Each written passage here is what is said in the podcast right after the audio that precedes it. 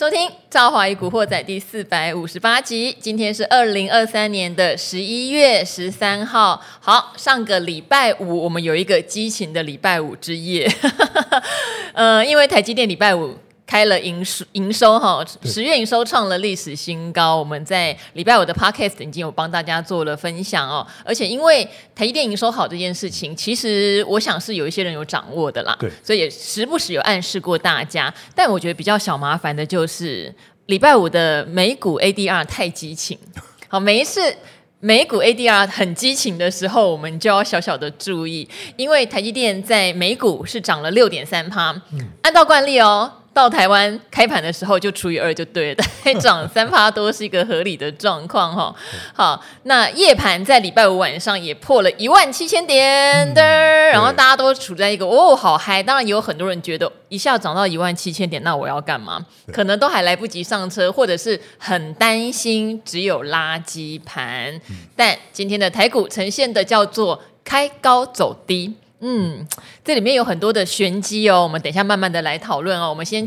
请出今天的来宾，好不容易被我凹来的，是 就是股市施工有年老师。好，周华好，各位观众朋友，大家好。好，他直接用观众朋友了，是因为现在有那个吗？对不对？啊，今天有影片版哟，哈，明天会上架。有很多听众朋友或者观众朋友会说啊，为什么不能当天？因为我们录制的时候都已经是收盘，等到三大法人那些数据都出来了，啊、已经有点晚了。是是。然后我们录完之后，赵华还要忙录电视版，施工也要去赶，他晚上有直播啊，很多的。行程，所以我们还要后置这个影片。大家有看到影片，其实还蛮多人留言很正向，说哦，我们有后置有字幕，还有把我们讲的一些股票有做图卡，甚至我们讲的重点有做特殊效果。好，这些都不是在今天就可以做完的事情，所以通常都是隔一天上架。好，但是大家有发现，如果来李兆华与古惑仔的 YouTube 频道留言，我几乎都是非常快速的回答大家，好，非常快速。当然，有的人问的问题是。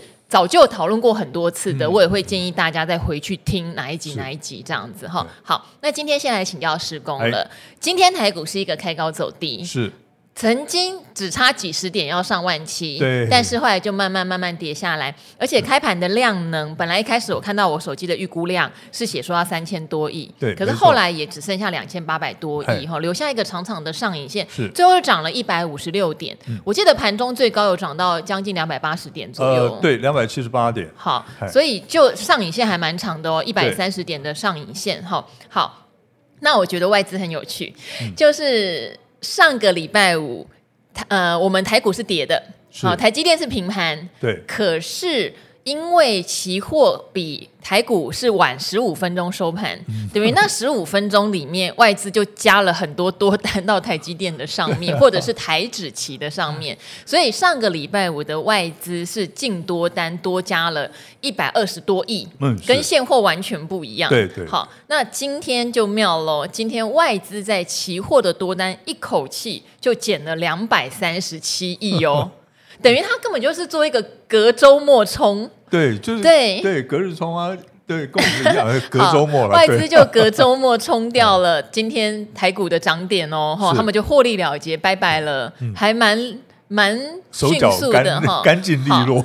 但对于一般我们这种小散户就会问了啊，台积电营收创历史新高，联发科营收解出来是创今年以来的次高，都算是不错的成绩。对对，难道就涨一天吗？为什么外资手脚这么快？那今天其实，在很多的讨论区都有讲说，嗯，我们觉得应该是开高走低，因为获利要走一趟。好像我们自己股民对台股也没有那么大的信心。对，其实、嗯、其实我们这样讲了哈，其实像是以美国美国股市来讲的话，他们虽然上个礼拜五呢，其实四大指数都是大涨的啊，对。可是呢，我们有我也认为他们今天可能会拉回啊。那为什么？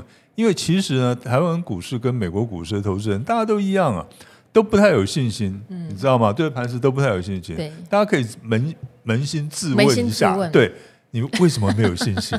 你对这盘有信心吗？如果没有的话，那为什么呢？哈，其实大家这个人同此心，心同此理啊，大家想法应该都差不多了。就是呢，呃，以现在现阶段来讲，那有机会创造一个大波段的涨势吗？我相信大家心里面都会抱个疑问哈、哦。那为什么会有疑问呢？因为有几个问题。第一个呢，就是呢，以巴战、以巴的冲突，现在看起来呢，好像还没有要停止的样子。那然后接下来呢，又呃，尤其是这个礼拜三，有很多的事情要发生哈。哪些事？好，第一个呢，就是呢，所有上市上位公司的第三季的财报到十五号就全部都要揭露了。是。那揭露出来以后呢，从十六号开始，大家记住了，从十一月十六号开始，一直到明年的三月三十一号为止。那么这一段时间是我们所谓的做梦行情，或者是叫财报空窗期，对，非常长的一段时间，对，非常长一段时间，所以大家就要开始在那边准准备了。你到底我们啊，是不是要做一波呢？或者有的呢，就准备要。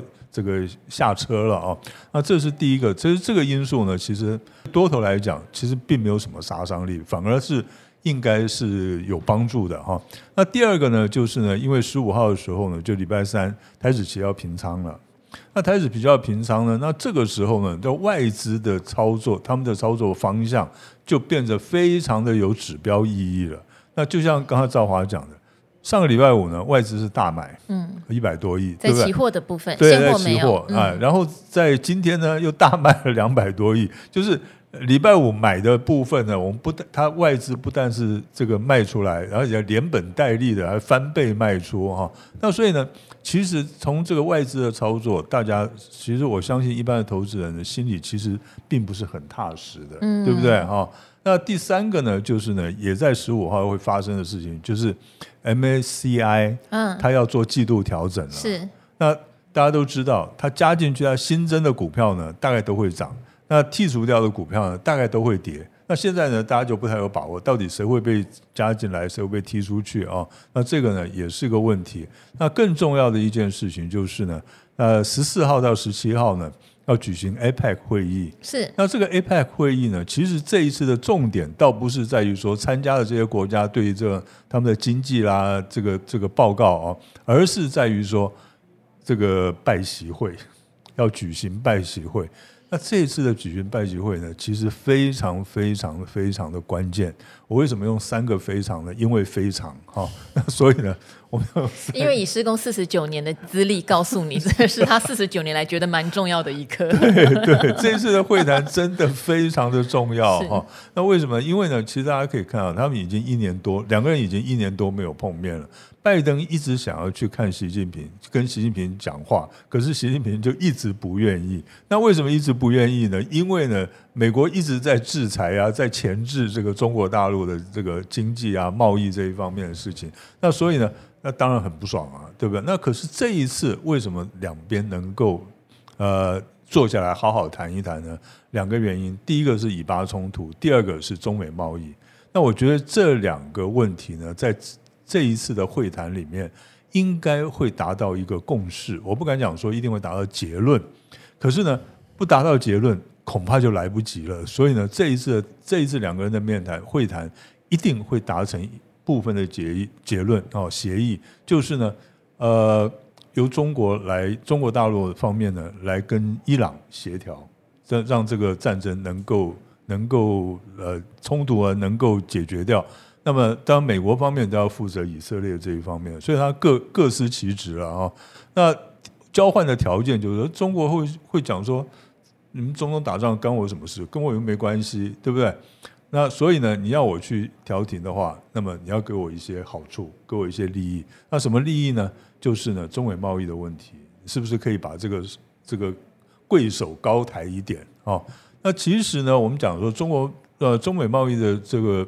中美贸易的大战，哈，它能够稍微停火、稍微停息一下，其实不只是对中国大陆好，对美国也是好的，好，因为呢，中国大陆的比较便宜的东西卖过去了之后，他们的通膨呢可以比较能够压抑下来，哈，那对中国大陆当然就是它的经济景气能够起来，那而且呢，对台湾也是好的，啊，为什么说对台湾好？因为呢，如果双方呢，在这个美国对中国大陆的经济制裁能够稍微的放松一些的话，那么中国大陆的经济景气能够成长，那它对台湾出口到大陆的货这个货物呢，它就能够增加了，它的需求就能够增加了，那我们的出口金额呢就能够成长，我们的 GDP 也就能够成长了。嗯，所以这一点来讲的话，对我们台湾来讲其实是利多哈。所以呢，呃，这以上的这些因素呢，是造成大家现在都因为不确定因素太浓厚了，所以大家观望的气氛会比较浓厚一点。可是呢，我是觉得说，如果这一次的这个拜习会真的能够达成部分协议的话，嗯，那其实不只是美国的股市，那甚至于中国大陆股市，还有我们台湾股市，都应该有上涨的空间。好，明天晚上的话还要公布十月份的美国 CPI。哈，当然大家现在可能对 CPI 没有那么的关注，但我觉得还是有一点影响的，因为我觉得鲍尔这一次的态度是比较。嗯，摇摆的啦，因为在上一次的 FOMC 会议里面，它是已经比较放松嘛，可是因为一放松，整个股市就开始涨，所以它又开始变得一直在提醒你升息循环没有结束这件事情。那赵华常常提醒大家一件事，在未来，我觉得至少一季。至少一季里面这样的状况会反复出现，对，好，它绝对会反复出现，就是可能看到呃景气有点变不好了，然后股市往下跌了，嗯、那鲍尔的态度就会比较软，对，对。可是如果他比较软之后，发现哎怎么又开始呃大家在欢庆了，他又会出来比较阴，你就可以看到美国十年期公债的殖利率可能也会这样上下浮动，不会说好像从上次五趴下来之后就一路下去不回头，也不会。所以我们上礼拜也探讨过说，如果您真的对买美债有兴趣的朋友，其实你不急着 all in 或梭哈，因为它一定会来回摆动。你只要抓住直利率往上冲的时候布局一点点。如果您真的需要这个商品的话，嗯、对，对，那你绝对还是有机会买到便宜的债券。对对，好，这个是呃未来一段时间，我想股市还是充满了这一种。呃，变动性的问题。那当然，刚刚施工我特别讲到一个很重要的，从第三季的季报公布后，嗯、大家可能好的会涨一涨哈，不好的会跌一跌，然后就进入到所谓的做梦行情。那我个人也当然觉得，以台积电的十月营收来说，不排除有很多是急单，或是那一种嗯，像很多人觉得苹果的大单，或是有人觉得是汇率的因素，哦，因为电子公司外销居多嘛，所以赚强势美元进来会有一些的汇兑收益哈。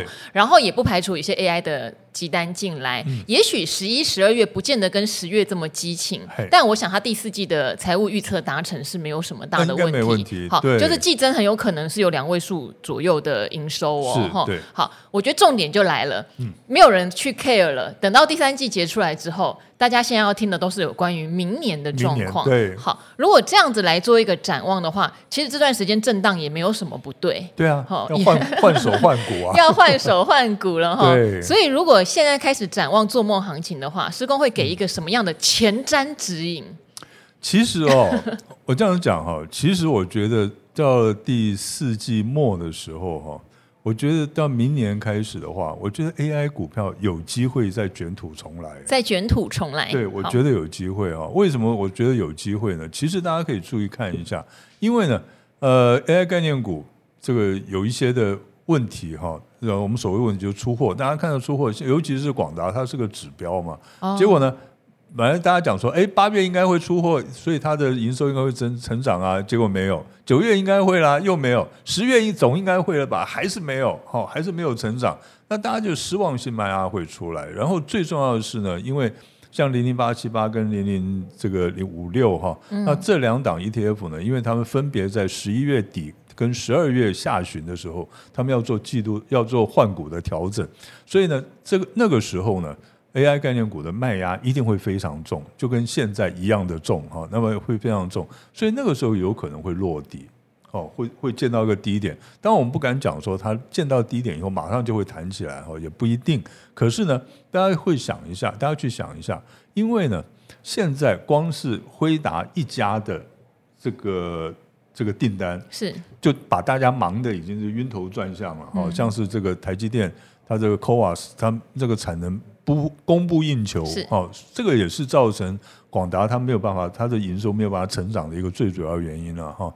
那好，那么到了明年呢？因为台积电已经讲了，到明年呢，它这个 CoWoS 的供应量大概可以增加百分之二十哈，所以大概可以稍微减缓缓解一下这个供不应求的问题。而且呢，这只是光现在只是光是辉达的订单哦，那明年开始呢？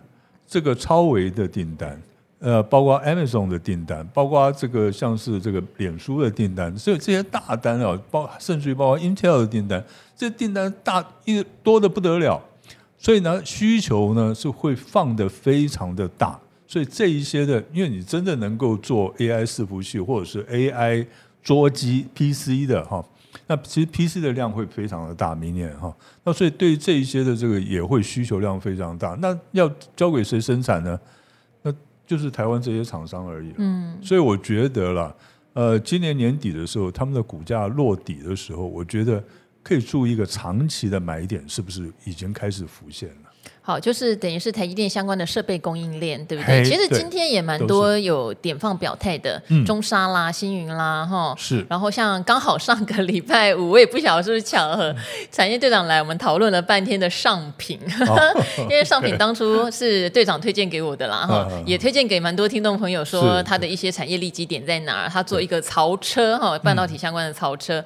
那我们就讨论了为什么我没有获利了结，呃，应该说我不但没有获利了结，我还在。中间来来回回的锯齿状加码，但他先跑了。好，我们又讨论了一下。我希望上礼拜那样的心法，大家各自可以去觉得哪一套你觉得是对的，是也比较适合仿效来来做哈。但是我自己个人对于明年整体的半导体设备供应链，我也是自己是比较偏乐观的。对，对我反而对。呃，已经涨多的 IC 设计，我不见得那么乐观。哦，哦，这个这个我就可以跟大家分析一下 了。其实呢，明年的 IC 设计，我我的看法也是比较保守一点哈。那联发科或许还有还有一些空间了哈，因为那个呃，中国大陆四 G 换五 G 的这个手机的热潮，到明年应该还会持续。然后他又很聪明的有特别的鼓励嘛，嗯、对对对对对，所以他应该还有机会。可是呢，呃。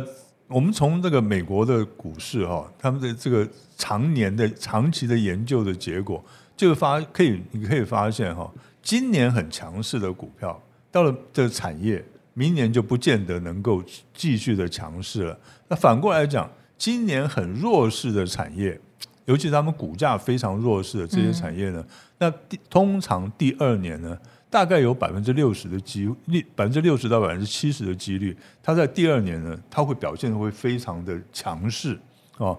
那譬如说了哈，像是今年呢，在美国来讲的话，今年呢，他们的生技股其实是跌得很惨的，嗯，哦，跌得很惨。那跌得很惨，原因当然是因为前面三年那个疫情的时候呢，他们赚赚翻了，很多的疫苗啦，哈，对，他们赚翻了。所以呢，今年呢，已经恢复正常的时候，那跟前两年的那个比。那不管是营收或盈余，就大幅度的衰退了嘛，哈。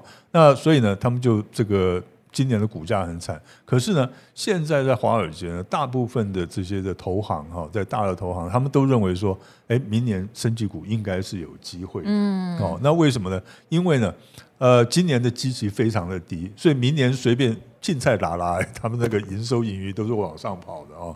那所以他用这个这个理论，那我是非常赞成这个理论的哈。所以呢，今年比较弱势的一些一些的产业哈，一些的族群的话，我觉得明年可以注意一下。好，生技我们有一个很好的指标，不管是我们早上这个股动前朝，或是晚上理财达人秀，最近讲生计啊，收视率都是不好的，都不好，就代表市场资金对这一块是。没有那么关注，对对对对，对 没有那么关注的时候，往往它也是一个反指标哦。是的，嗯，就是它可能会在某一些时候，它会突然窜起，对，也代表它现在的呃交易量或是股价位阶是相对冷清、比较没人理的状态。我我我个人会觉得，以一个中线的布局思维的话，嗯、我自己是会蛮关注这一块的。是，没错。好，因为越热的时候，通常都会是比较末班车。对，那没有关系，我觉得嗯。其实哈，像去年那样的行情啊，嗯、我觉得跟大家聊什么定期不定额啊这样的事情，嗯、我自己内心是很笃定的。嗯、那我想到了今年，呃，到这个位阶，也有很多人都不停的问我策略。好、嗯，我还是跟大家讲，虽然我前一阵子有停利，对不对？嗯、但不停扣。啊，对，这个时间不停扣，跟去年不停扣的心情，我想大家是不一样的。因为这时候你扣到了净值，说实话是比去年还是贵一些些的。对，也会觉得扣来扣去好像就是赚不到什么钱。对，好，但是比去年好一点是去年你一直扣，你会觉得你一直在赔钱呢。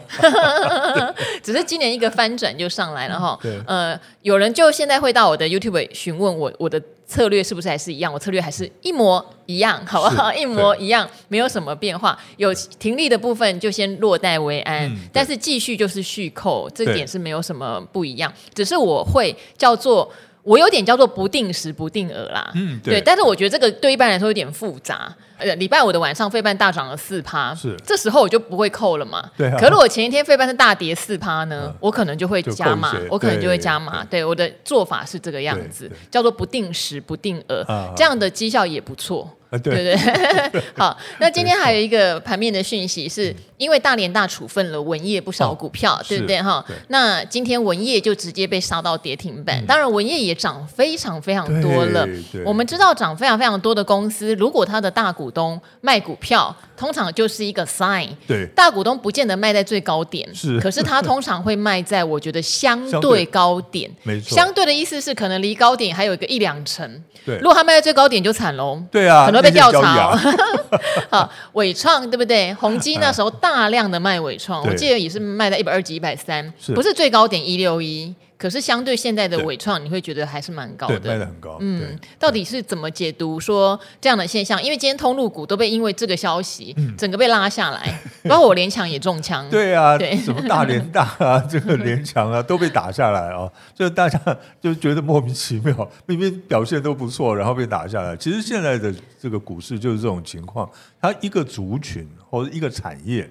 当有一两只呢出现比较不好的消息，然后呢跌下的时候，那大家一起都被跟着跌下来。因为现在的投资人大部分都很聪明了，跟这个四跟四五十年前我刚进 刚进股市的时候，那个真的真的很不一样。那时候资讯非常的不流通，非常的不流通，你知道吗？可是所以呢，那个时候的变成那个那个资讯不对称哈，那个那个效果是非常大的哈。因为像我们。在这个证券公司上班啊，或者是工作的话，那我们得到的资讯是非常多的。就相对于一般的投资人来讲，那个差距非常大。可是现在呢，其实资讯已经算是相当的透明了哈，所以。那个资讯不对称的这个效果就没有那么大了啊。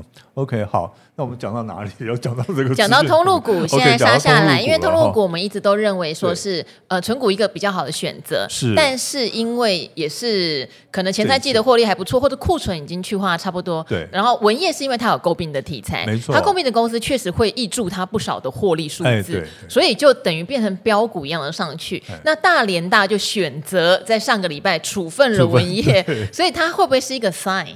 对，是绝对是一个 sign 哈。而且呢，我们这样子讲了，一般的大股东哈，其实你注意看啊，如果一个大股东呢，在平常就是他股价没什么变化，他就开始在卖股票的话，那个很有可能是因为他自己本身资金的需求，嗯，哦，要这种财务的调度哈。那这个是这个是没有办法的。可是呢，当一档股票已经涨了一大段，然后呢，当它的这个行情变得非常火热的时候，全市场的都在注意它的，都把它当成焦点在关注的时候，这个时候大股东在处理处分他的股票，那就表示怎么样？应该距离高高点已经不远了。哦，这个时候其实那个就等于算是一场及时雨一样，让提醒大家，哎，小心到这个火烧的太旺了哦。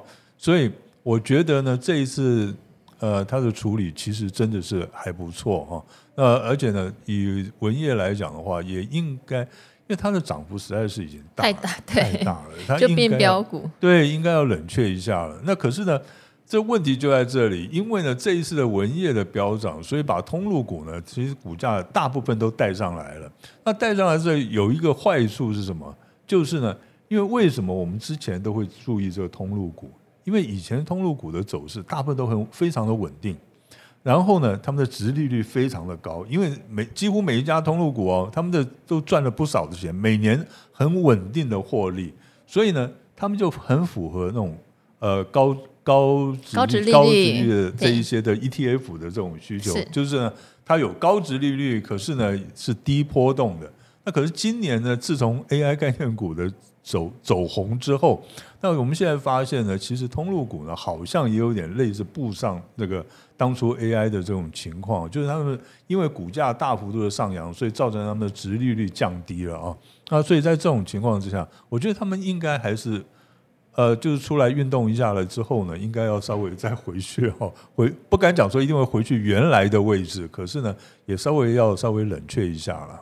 好，因为这个通路股，我们都是这样讲的，就跟 AI 股一样了。当初你看重是它殖利率的优势，是。可是因为有一些特殊的因素大涨，对，大涨它殖利率的因素会有点被稀释掉，对对，就没有那么漂亮了啦。对对，那当然今天我也会看一下，对不对？例如说联强突然被杀了五趴多，哎，如果它又接近到六十块钱，我可能就会。觉得哎哎哎哎，我就会多看他几眼，好不好？多看他几眼，因为反正前三季的季报也已经通通解出来了。对，没错。好，那因为最近哈，可能美债讨论的很多，嗯，所以我发现过去对这一块完全没有兴趣的朋友们，通通跑来。对，好，这其实是我比较担心的，这是我比较担心的，因为大家可能都一直听到有个什么五趴啊、送分题啊，哈，就跑来。那这边有一位朋友，我觉得应该也是刚接触投资。市场没有很久哈，他问了一个问题，我觉得是很多人应该都共同想要知道的，因为大家以前都不管债市，对债市的存在已经非常几十年了啦，对，跟股市差不多，所以它没有什么很很令人意外，不是什么新市场，对。但很多人好像把它当做一个新大陆，以前从来没注意哈，因为以前没有人要去做债券，以前很少人都是法人在做啦，散户朋友们其实不太会留意这个市场这样子哈。他说呢。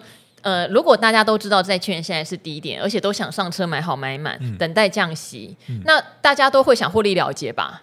好、那谁来当接盘的呢？嗯、好。这个感觉这样送分题未免太直接了，好，那我这边要告诉大家，债券市场不是新市场，它本来就是会跟着基准利率做一个区间的浮动，对，这已经是个几十年的循环哈，所以真的轮不到我们来操心哈。当然现在美国公债有一个比较新的议题，也不能说新啦，就是还蛮多人会担心美国一直提高举债上限，对，但是现在全世界各国已经没有像以前这么样的买单美国公债了，所以他们。会有一点流动性的风险，嗯、因为人家不肯买，你又一直发，对。所以就卖不掉嘛，哈。那当然，现在如果殖利率又这么高，美国发债的成本也会提高，对。所以前一阵子为什么美国在第四季发债的金额有低于市场预期？是。因为他也知道发太多卖不掉这件事情，美国自己要想办法解决。对，好，要想办法解决，可能他们在利率上面就要有一些考量。嗯、好。那但是为什么呃，人家说你为什么不现在接好接满？那到最后谁来帮你？就是当下一个下一 round 的接盘侠哈，接盘侠。因为你要知道，债券市场这件事情永远都会有大型资金在做资产的配置。哦、对，好，因为它毕竟叫做低风险。是，虽然穆迪哈现在哈可能要被美国政府打屁股了，哎、把美债的展望。调为负向，没有降评，对调为负向。它是唯一没降评的三大那个信三大信评机构，它唯一还没有把美债降成两 A 啊，它还是三 A，但是它展望是负向。好，即使有这些的因素在内，你说美国有没有违约过啊？没有，还是没有违约过啊？哈，美国那些所谓的 A A A 等级的大优质公司有没有违约过？几乎没有违约过。对，所以当你今天市场资金有我的需求，例如说。呃，兆华，你有一笔钱可能在股市冲锋破浪，可是另外一笔钱你可能就是固定说，我资金很大，我就是要放在债市，我就是固定利息，尤其是大资金，它可以去买单一的债券嘛，它不像我们是买这个债券的 ETF，还有一些其他的考量哈。好，所以它就到期领息，到期领息。好，再加上哦，大家不要忘记欧债风暴的时候发生过什么事。欧债风暴的时候，其实还有的地方有发行。负利率的债券哦，什么叫负利率的债券？因为当时是有一定的通膨率嘛，即使不高，可是那个债券的利息，因为它是超级优质的三 A 等级的债，它就可能利息只有零点几趴，发出来有没有人要？照样有人要哦，对啊，这个扣除通膨叫做负利率的债券哦，嗯、你根本就赚不到债息的，嗯、因为你扣掉通膨是非常不划算的。可是还是有人要，为什么？对，因为你钱不知道放哪里。对啊，对，哎、好，所以这边就解读解答给大家这个问题是，不用去担心一个这么大市场。什么谁来接盘哈？哦、它就是有它的配置上的一个规律和它的时代条件哈，会有人接的哈，不用担心。但要考虑的是你自己本人，没有错。对，你自己本人是不是要熬这么久？你能不能熬这么久？哦，我我补充说明一下啊，嗯、就是说，呃，这个债券市场到底有多大呢？我这样子讲哈，三大市场哈，三大的金融商品市场，第一个是汇率，就是汇率的市场；第二个是债券市场。第三个是股市，对不对？那我们都是在股市里面讨生活的，在股市里面赚钱的哈，所以大家觉得哇，这个股市是非常大的，尤其呢，看到美国的美国股市啦、香港股市啊，这金额都非常大。那我在这边可以告诉你，其实呢，三大市场里面呢，股市是最小的，而且呢，它是非常非常非常小。是哦，所以呢，在不管是汇率市场或者是在这个呃债券市场的话，那他们的这个。呃，市场的规模呢，都是以几十兆这个美元来计算的哈，这个，所以呢，它的规模是非常非常大，所以你不用担心，因为呢，能够进场去做汇率，还有去进场去做债券的，都是非常大部位的资金啊，那大家一进去，大概就是上百亿的美元，然后几十亿的美元，那所以呢。呃，真的是不用担心这个事情，应该是由那些真的很有钱的人去担心的。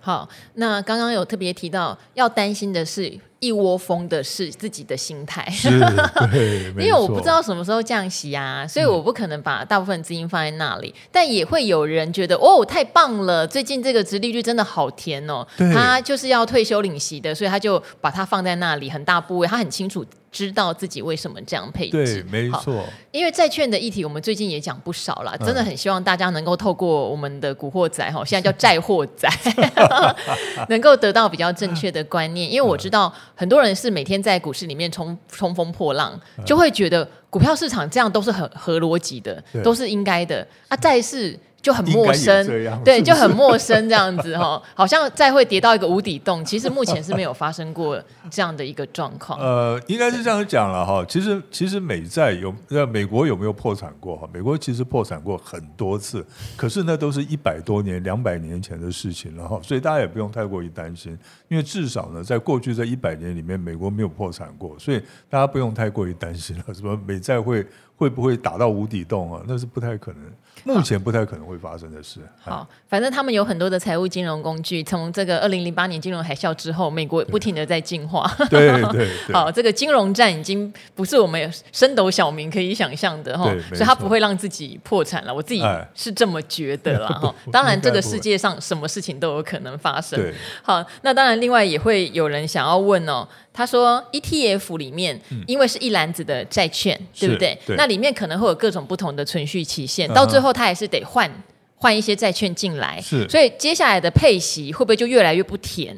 好，这个东西确实有可能跟随着债券市场的波动，对它的配息会越来越不甜，这是非常有可能的。但是基本上，你在一个比较像现在债券价格比较低的时候，它又诉求它里面的存续年限是比较长的话，嗯嗯、它就比较能够有效降低这个问题。是，但我还是得讲，毕竟我们买的东西叫做 ETF，很多人都一直会有点弄混，大家买的不是单一的债券。单一的债券可能会有到期保本的优点，会有他告诉你五趴，那你就是每年稳稳都会领到五趴的优点。可是我们是 ETF，因为我们不是大户，嗯、所以我们就借由这样的商品来投资到债券市场。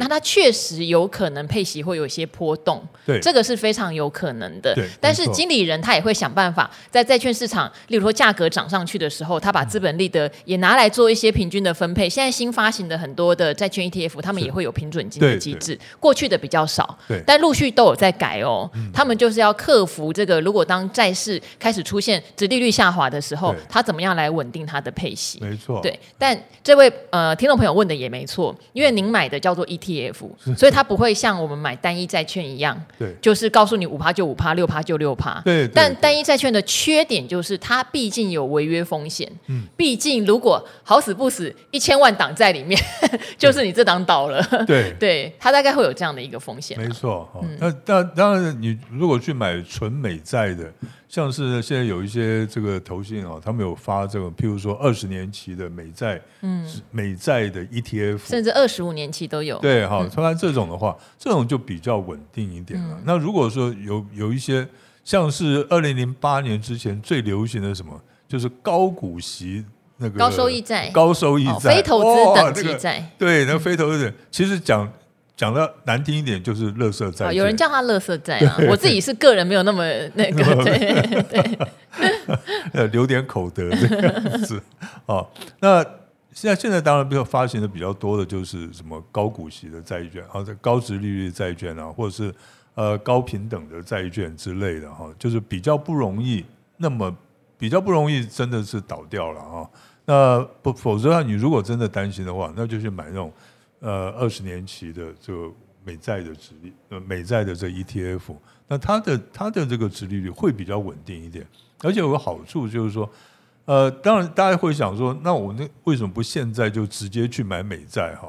这个美国的公债，因为因为他们有门槛的哈，那个比较对我们一般人来讲比较困难度比较高一点，你至少要是十万一个十万美元一个单位了哈。而且你如果只买一个单位的话，人家会不会理你啊？不一定。所以呢，这个是比较麻烦一点。不然的话，现在以现在来讲的话，你去单独买美债的话，其实是个很好的时候。为什么呢？因为或许它一年这一年之内，它还有更低点可以会出现，这个是或许。可是呢，你如果是以二十年、十年、二十年为为期的话，这其实是不差的。为什么？因为你现在去买这种呃十年期美债的话，它给你的利率大概是每年大概是百分之四点八左右哦，而且它是以后未来的这二十年里面，它呃十年里面它都是给你这个债这个利率哦，它不会变动的。那到时候它的新发行的债券殖利率是高的话，它你旧的它还是按照原来的，因为美国他们的是用固定利率啊，所以这一点来讲的话，当然是比较有利的。可是呢，你买 ETF 的话，即使是二十年美债的殖利率，它也是一样，因为有新的债券在发行的时候，那殖利率比较低了，它拿过来它还是一样平均。所以呃，你现在去买。呃，美债是二十年期美债的话，它现在殖利率大概是平均大概百分之三点八左右而已。好，呃，债券还是有分公债跟公司债是，对，大家可以到李兆豪 YouTube 的频道去看一下，嗯、就是古月有一集叫当头棒喝，在里面有告诉大家为什么。呃，他比较倾向买公司债，而不是美国政府公债。好，政府公债会比较受惠于降息的初期，会真的涨比较凶。